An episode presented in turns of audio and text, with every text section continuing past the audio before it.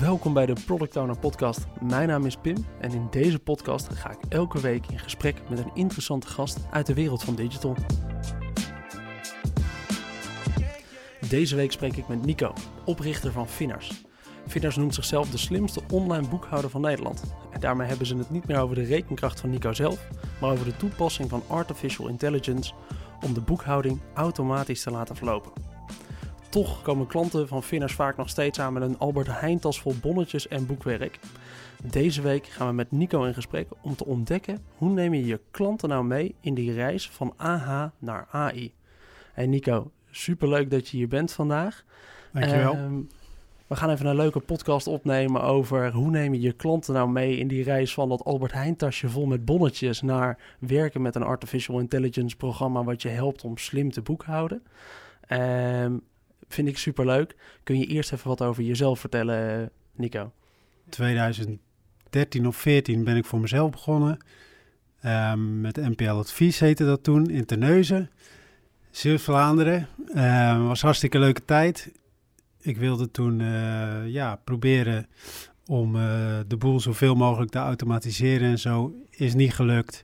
Daarna ben ik in 2016 Finners begonnen, waar we het nu over hebben. En ehm, we zijn nu in 2021, bijna 22, zijn we met uh, ongeveer 10 of uh, 11 man en vrouw.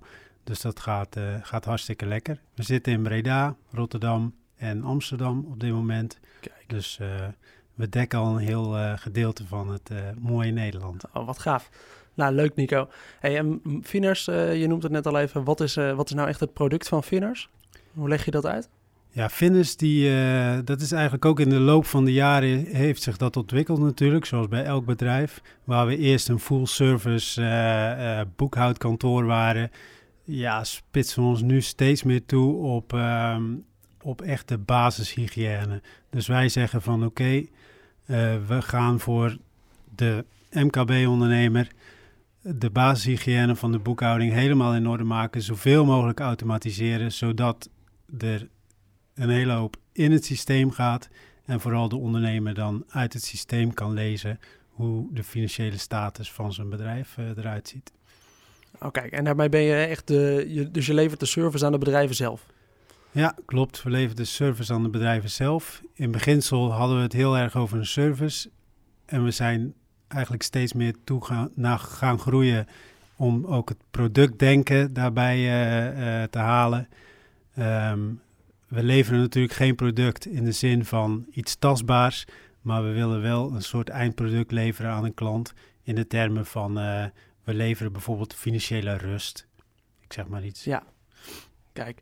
En die financiële rust, dat gaat er dus eventjes doorheen. Dus een, uh, waar, waar begint een klant bij, uh, bij Finners en waar eindigen ze?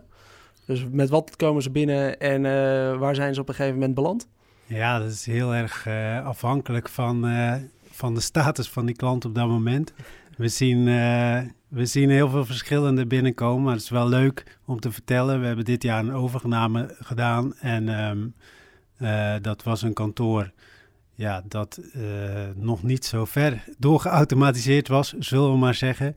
Dus we kwamen daar binnen en um, um, onze aandeelhouder die niet, in, die niet in de financiële wereld zit, die vroeg aan die medewerkers van hey, wat, wat leuk. Uh, hebben jullie al uh, boodschappen gedaan zo vroeg uh, op de ochtend? Dus die medewerkers moesten bekennen dat hun klanten nog steeds alles in grote Albert Heijn tassen aanleverden. Ja. Dus er zijn klanten die op die manier nog binnenkomen.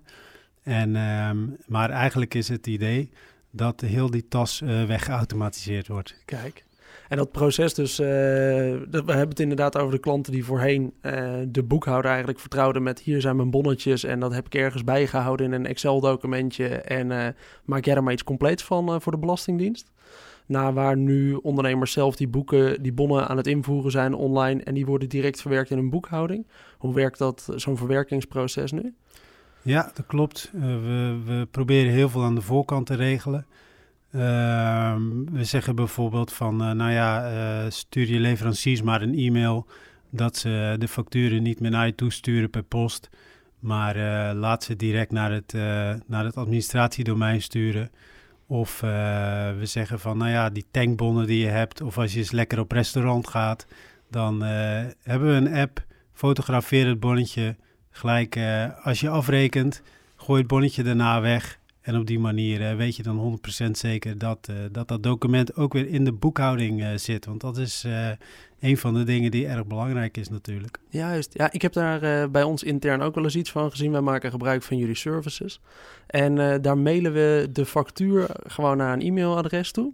En dan wordt die eigenlijk direct ingelezen, toch? Ja, klopt. Hoe werkt die tool? Heb je daar een beeld van voor ons? Ja, dat kan. Uh, we werken met een, uh, met een software tool. Die, uh, die hebben we overigens niet zelf gemaakt. Ik wil wel even benadrukken dat we geen softwarebedrijf zijn. Um, we kopen dat in. Um, we gebruiken dat platform.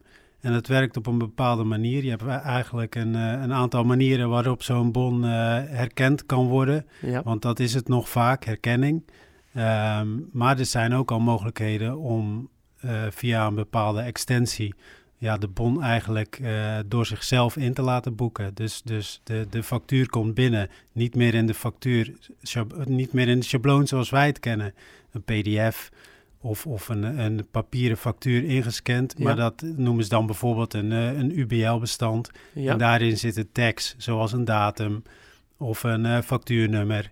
En die worden dan ook in de boekhouding als, als zodanig uh, verwerkt. Dus de partijen hebben dat met elkaar afgesproken. Ja, en als die layout altijd hetzelfde moet zijn en de tekst ook altijd hetzelfde moeten zijn, dan is het eigenlijk niet meer zo moeilijk. En dan kunnen er geen, uh, geen fouten meer insluipen, want dat is menselijk. Ja. En uh, ja, robots hebben dat niet. robots maken iets minder foutjes als je ze maar genoeg hebt geleerd. Juist. Ja, wat tof. Ik wil, uh, ben wel even benieuwd, wie zijn nou je gebruikers? Je had het net al eventjes over, over bedrijven. Eigenlijk zijn het de, de eindgebruikers zijn wel echt bedrijven en het zijn geen servicekantoren meer die ertussen liggen. Uh, dat leveren jullie zelf, dat tussen, die tussenstap. Hoe zien die eindgebruikers eruit? Wat zijn dat voor bedrijven? Uh, we hebben een hele brede kring van uh, klanten. Gewoon MKB breed. Maar de meeste zitten eigenlijk wel eh, in, in de branche van bijvoorbeeld sportscholen. Hebben we een hele hoop klanten. Maar ook bloemen en planten zitten we in. veel IT, media, communicatie. Dat zijn eigenlijk de drie uh, klantengroepen en daarna uh, MKB algemeen. En qua personen zijn dat ondernemers. Dus uh, vaak bijvoorbeeld ja, DGA's hè, noemen we dat dan, directeur grote aandeelhouders ja. van, van, een, van een BV bijvoorbeeld. Of ZZP'ers. of man-vrouw die samen een bedrijf hebben. Precies. Dus het zijn, het zijn ondernemers die klant bij ons zijn. Ja, hoe groot zijn die bedrijven? Die zijn tussen de ja, tussen de, de, de 1, hè, ZZP, ja. en uh, nou ja, max uh, 50, 60 man in dienst. Ja, een middelgroot bedrijf, klein middelgroot bedrijf. Ja, het, het, het zijn kleine, kleine bedrijven, noemen ze dat nog steeds. Maar uh, het wordt al iets, uh, iets omvangrijker inderdaad als je 60 man hebt rondlopen. Kijk, en die gebruikers, hebben jullie daar veel contact mee als vinners zijnde? Ook als het gaat om hoe zij de service verwachten en hoe zij die service insteek zien? Ja, ja, we, we, we beginnen eigenlijk altijd met een uh, hele intensieve samenwerking. Dus als iemand klant bij ons moet worden, wil of nee, wil worden, dan, uh, dan moet hij zichzelf ook bewijzen. Dat, dat, proberen we dan in de eerste drie maanden voor elkaar te krijgen. Ja. Want als het jou niet lukt om uh, al die documentatie in het domein te krijgen, ja, dan, dan, gaat het, dan gaat het niet werken. Dus, dus, we verlangen ook iets van onze klanten en dat is best wel uh, ingewikkeld soms. Um, maar da daar beginnen we ook steeds meer een neusje voor te krijgen van oké, hoe kunnen we die klanten nou helpen? Want uh, we leggen altijd de verantwoording bij onszelf. En uh, we beginnen daarom vaak met een, met een dag intensief samenwerken. Dan dan leggen we het, uh, dan leggen we het systeem uit. Dan uh, installeren we de app. Dan leggen we de workflow uit. Dan leggen we onze gedachten uit van... hé, hey, waarom doen we dit nou? Waarom is dit nou voor jou interessant? En daarna gaan we, gaan we drie maanden intensief aan de slag. En dan wordt het iets rustiger. En dan, dan weet die ondernemer ook uh, eigenlijk precies wat hij moet doen... en wat er van hem verwacht wordt. Kijk, en dan moet ik me voorstellen inderdaad dat je op dag 1 die, eh, die apps installeert uh, om die boekhouding goed te kunnen verwerken en de basisgegevens erin gaat zetten. Maar je zegt wel even drie maanden intensief samenwerken om dat op orde te krijgen. Wat moet ik me daar dan bij voorstellen? Wat ga je op de, de tweede keer dat je elkaar ziet, ga je dan doen? Nou, we hebben bijvoorbeeld een geïntegreerde communicatiemodule in het platform zitten. En daarmee kunnen we zeg maar op documentniveau vragen stellen. Dus waar, waar moet je dan bijvoorbeeld aan denken? Uh, een ondernemer is uh, tussen de middag uh, wezen lunchen met een klant en die heeft daar 100 euro afgerekend. Wij zien de volgende dag die 100 euro binnenkomen op de bank, want ja. dat wordt overnight gesynchroniseerd. En, maar we zien niet die bon. Dus dan hebben we dus een probleem. Want we kunnen die, die bankbetaling van 100 euro kunnen wij niet matchen. We drukken op de knop vraagteken en dan gaat er geautomatiseerd een vraag naar die klant toe van joh, wil je die bon nog aanleveren? Want dan pas scoren we weer een dikke 10 op de administratie. Ah. Hij krijgt een notificatie, komt s'avonds thuis en denkt van oh ja, die bon. Hij scant hem in ja. en hij, um, hij schiet hem in het, uh, in het platform en hij drukt op de, uh, op de knop afgehandeld. Wij krijgen een berichtje dat die bon binnen is. En we kunnen hem matchen met die uh, betaling op de, op de bank. En alles is weer in orde. Oh, dat is, uh, kijk, dat is een mooie verwerking, vind ik, van het systeem. En zeker voor kleine ondernemers echt een goede manier van werken. Want zo'n bonnetje raakt natuurlijk nog wel eens aan het slingeren. Hey, en uh, van die gebruikers, wat, leer, wat heb je daar nou in de afgelopen periode echt van geleerd? Van hoe zij het platform anders gebruiken en nu de systemen anders gebruiken dan hoe jullie het in uh, eerste instantie hebben bedacht? Ja en nee, want eigenlijk is onze wil wel wet. Ja? Anders werkt het niet. Het, het is toch boekhouding? Dus we, we moeten helaas streng zijn en dat zijn we soms nog veel te weinig. Um, maar wat we wel het is wel leuk, toen ik het opzette bijvoorbeeld, toen heb ik nog wel eens een, um, een offerte gedaan. En dan zei ik van oké, okay, uh, 50 cent per bonnetje. Dus als jij 100 bonnetjes hebt, dan betaal je 50 euro per maand. Dus dan kreeg ik terug van die ondernemers van uh, ja, maar dan ga ik een bak koffie drinken. En dan kost die koffie ineens 50 cent meer. Dat ga ik echt niet doen. Dat, dat vond ik wel leuke dingen die ik dan terugkreeg uh, van, uh, van mijn klanten. Dus we leren absoluut elke dag van klanten. Maar als het gaat om het proces, ja, dan moeten wij toch uh, in de lead blijven. Want anders wordt het een zootje. En ze huren ons juist in om dat te voorkomen. Ja, wat goed. En hoe betalen klanten dan nu? Die betalen een jaarlijkse fee of die betalen per maand iets? Ja, we hebben de werkzaamheden gestandardiseerd. Okay. En standaardzaken kun je wat mij betreft in een, uh, in een abonnementsvorm afnemen. Dat doen we dus ook. We zeggen van oké, okay, betaal maar 100 euro per maand uh, bijvoorbeeld. En dat, uh, dat incasseren we dan wel. Ook weer lekker makkelijk. Hoeft de ondernemer niet de factuur elke maand over te maken. Ja. En we, we, we werken voor die standaard werkzaamheden ja, met scherpe marges natuurlijk. Dus dan ook gelijk een tip. Als je dat debiteurenrisico wat wil verlagen, ja. incasseer in ieder geval die facturen. Wat goed. Oh, dat is wel mooi. Dus je hebt gewoon eigenlijk een soort abonnement op je boekhouding. Klopt. Kijk, ja, dat vind ik een, een leuke manier van er maar omgaan. Um, en jullie klanten, die, uh, die zijn moeten gaan wennen. We hadden het al eventjes inderdaad net over die gebruiker... die dan uh, in eerste instantie nog bij een kantoor wat je overneemt... Hun boekhouding in tassen neerzet en dat nu dan automatisch gaat doen. Hoe gaat dat proces? Gaat dat altijd vloeiend? Is dit een proces met veel vloeken en tieren om zo'n nieuwe klant te onboorden? Of hebben jullie ondertussen die workflow wel zo makkelijk gemaakt... dat iemand die nog gewend was om van een papiertje naar, naar een digitaal systeem toe te gaan... dat dat heel makkelijk gaat? Uh, nou, we hebben eigenlijk op dit specifieke onderwerp met die overname hadden we natuurlijk ook met personeel te maken, want dat hebben we ook overgenomen. Ja. En die hadden eigenlijk wel de wens om, um, om ja, de pieken uit hun werk te halen. Um, wij hebben de belofte gedaan van oké, okay, dat gaan we doen.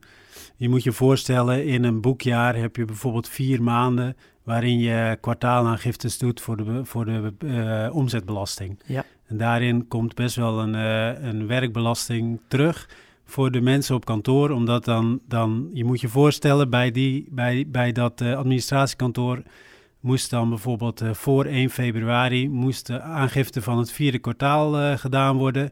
En dan kwamen de klanten bij wijze van spreken op uh, 23 januari binnen met die tassen, met die grote tassen met mappen. En dan zag je dat die uh, medewerkers uh, ja, rood aanliepen van oh jee, dit moeten we nog allemaal gaan verwerken voor de eerste. Ja. Nou, dat is nu allemaal weg. Dus, dus dat is ook wel iets moois wat, wat wij mee kunnen brengen. Die tegenwoordig ja, worden die bonnen dagelijks ingeleverd en in het systeem verwerkt.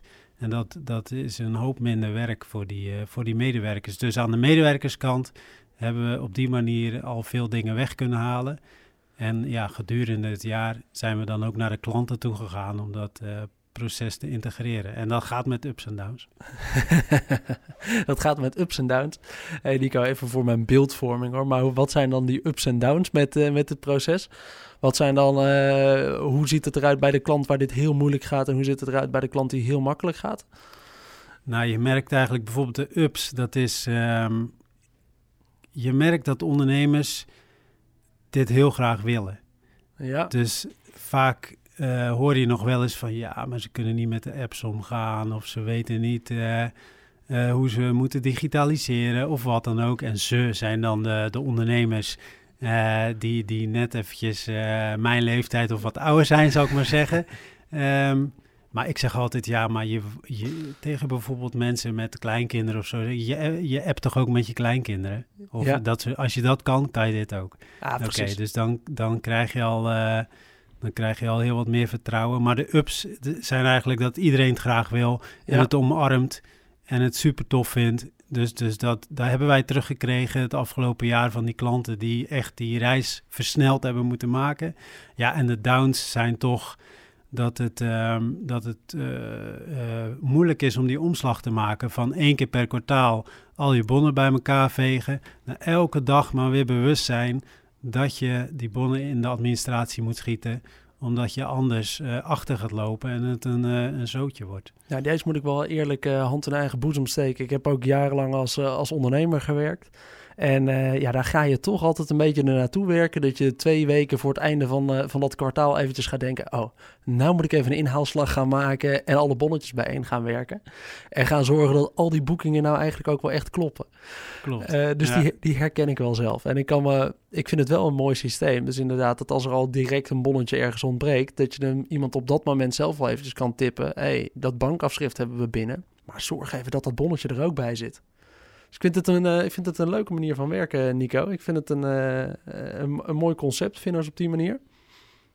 Dankjewel. Hey Nico, we hebben het nu al een tijdje gehad over, uh, over wie jij bent, wat je product is en uh, wie die gebruikers nou zijn. Ik vind het heel leuk om eventjes inderdaad wat te horen over hoe die, uh, hoe die gebruikers zich nou hebben gedragen in die periode van die overgang van papier naar nu al 80% van jullie boekingen die, die automatisch kunnen worden ingelezen of zo. Maar er zit nog wel even een slag volgens mij na. Want dat kan nog even wat meer geautomatiseerd worden. En dat kan nog even allemaal wat spectaculairder. Hoe ziet boekhouden er nou in de toekomst uit? Ja, niet zou ik bijna zeggen. je kan het niet meer zien. Je ziet niet meer de mensen zitten die, uh, die op knoppen aan zijn om facturen uh, toch nog handmatig te verwerken. Als het goed is, maar daar wordt al heel lang over gesproken.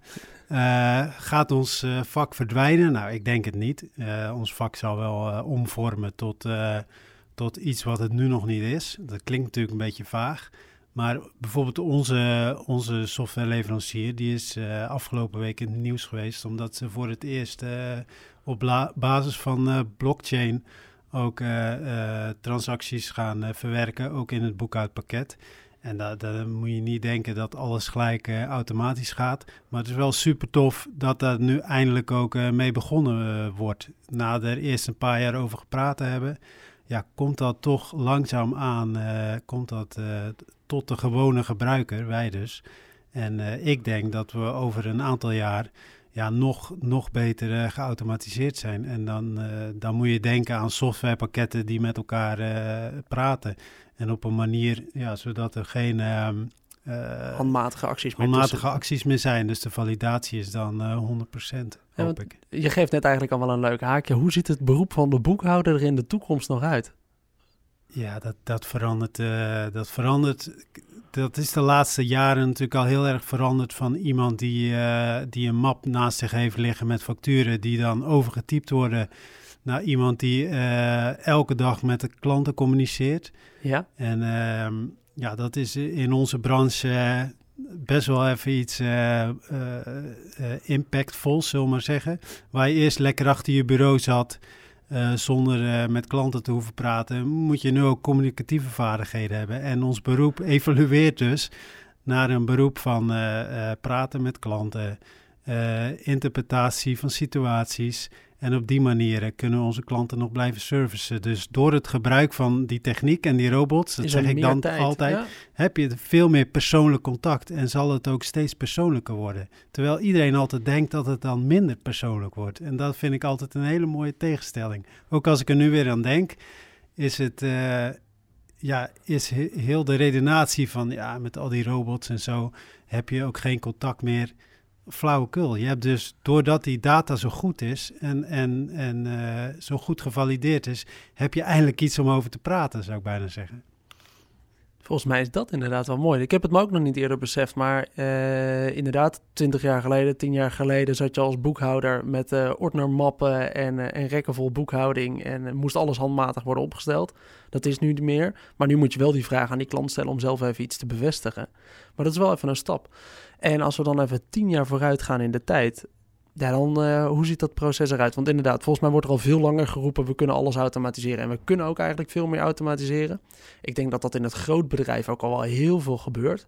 Maar wanneer komt dat door voor het MKB? Zijn er van die dingen die in het grootbedrijf al gebeuren, die we in de komende vijf jaar in het uh, MKB gaan zien? Um, ja, maar ik denk dat er op boekhoudniveau dat het eigenlijk andersom is. Dus dat er in het MKB al veel meer gebeurt dan in het grootbedrijf. Okay. daar... daar um, ja, zijn de systemen nog niet altijd zover uh, dat, er, uh, uh, dat er volledig geautomatiseerd kan worden gewerkt, bijvoorbeeld. En, en dat heeft ook te maken met uh, fiateringslagen, managementlagen die ertussen zitten. mensen moeten nog een, een krabbeltje op een factuur zetten. En het is natuurlijk allemaal mogelijk hè, met, met de software en de techniek die we nu hebben. Maar in het MKB is dat veel makkelijker. Je hebt één verantwoordelijke. Eén uh, DGA bijvoorbeeld, uh, die dat allemaal onder zich heeft. En op die manier kun je ook veel kleinschaliger beginnen om die techniek toe te passen. En bij Finars zelf, wat zou je nou de komende jaren nog willen implementeren waarvan je zegt dat gaat onze klanten echt verder helpen? Dat maakt het voor onze gebruikers nog leuker om te gaan boekhouden en nog verder daarin te komen? Ja, ik zou het wel tof vinden om in te haken op een andere trend. Dat, dat je eigenlijk vooraf al weet uh, wat je klanten willen hebben. Dus als die basishygiëne helemaal op orde is en en de boekhouding is helemaal bij, de administratie is een uh, zonnetje, zoals ze dat dan zeggen, dan, dan zou het toch tof zijn als ik jou opbel en zeg van joh, hier heb je alvast een uh, liquiditeitsforecast, want die moet je over een binnen nu en een half jaar vast wel inleveren bij de bank. Want ik denk zomaar dat je binnenkort een huis gaat kopen. En dat jij dan tegen mij zegt: Shit, hier had ik het gisteren over met mijn vriendin op de bank. Wat gek. hey, thanks man. Ik, uh, ik ga eens even kijken bij de hypotheker. Oh, wat cool. Ja, ja dat is ik, volgens mij wel een leuk toekomstbeeld. Hey. En uh, heb je verder een leuk eh, beeld van de toekomst, Nico? Hoe ziet de toekomst er sowieso verder uit? We hebben het nu heel specifiek over boekhouden gehad. Hoe ziet de wereld er over vijf jaar uit? De wereld van nu. Ja? Nou, ik hoop een stuk beter dan op dit moment, ja? maar uh, laten we het daar maar niet over hebben. Maar ik denk als, uh, als we buiten het boekhouden kijken, ja, zal het uh, hopelijk steeds meer op de mens gericht zijn. wat ik in ieder geval heel belangrijk vind, is dat, dat mensen zich goed voelen. Dat, dat, dat proberen wij ons ook bij ons personeel te realiseren. Van joh, werk is niet alles. probeer ook lekker te genieten. En daarom hoop ik dat ook uh, alles weer lekker open gaat, zodat iedereen uh, weer energie kan krijgen van wat hij leuk vindt. Snap ik. Um, wat weet je eigenlijk nu waarvan je had gewild dat je het had geweten toen je begon met NPL-advies en uh, met boekhouden voor bedrijven? Wat is eigenlijk een tip die je door de jaren heen hebt gehad of een les die je hebt geleerd waarvan je denkt, nou had ik dat toen maar geweten? Ja, dat is denk ik toch het specialiseren. Ik heb me altijd heel erg een generalist gevoeld van oké, ik wil alles weten. Ik wil iedereen overal mee helpen en dat is een uh, enorme valkuil. En nu zijn we toch met Finish zover dat we echt steeds meer gespecialiseerd zijn in die basishygiëne. Dus alleen maar zorgen dat die administratie op orde is en niet alles eromheen. Dat, uh, dat je klanten je bellen voor, uh, met de meest gekke vragen. Dus dat, ja, dat vind ik ook nog steeds een mooie tip. Maar de tegenstelling daarin zit wel. Ja, door in het begin heel generalistisch te zijn, leer je ook alles uh, ja, om het kleine specialisme heen. En uh, dus ik heb er geen spijt van.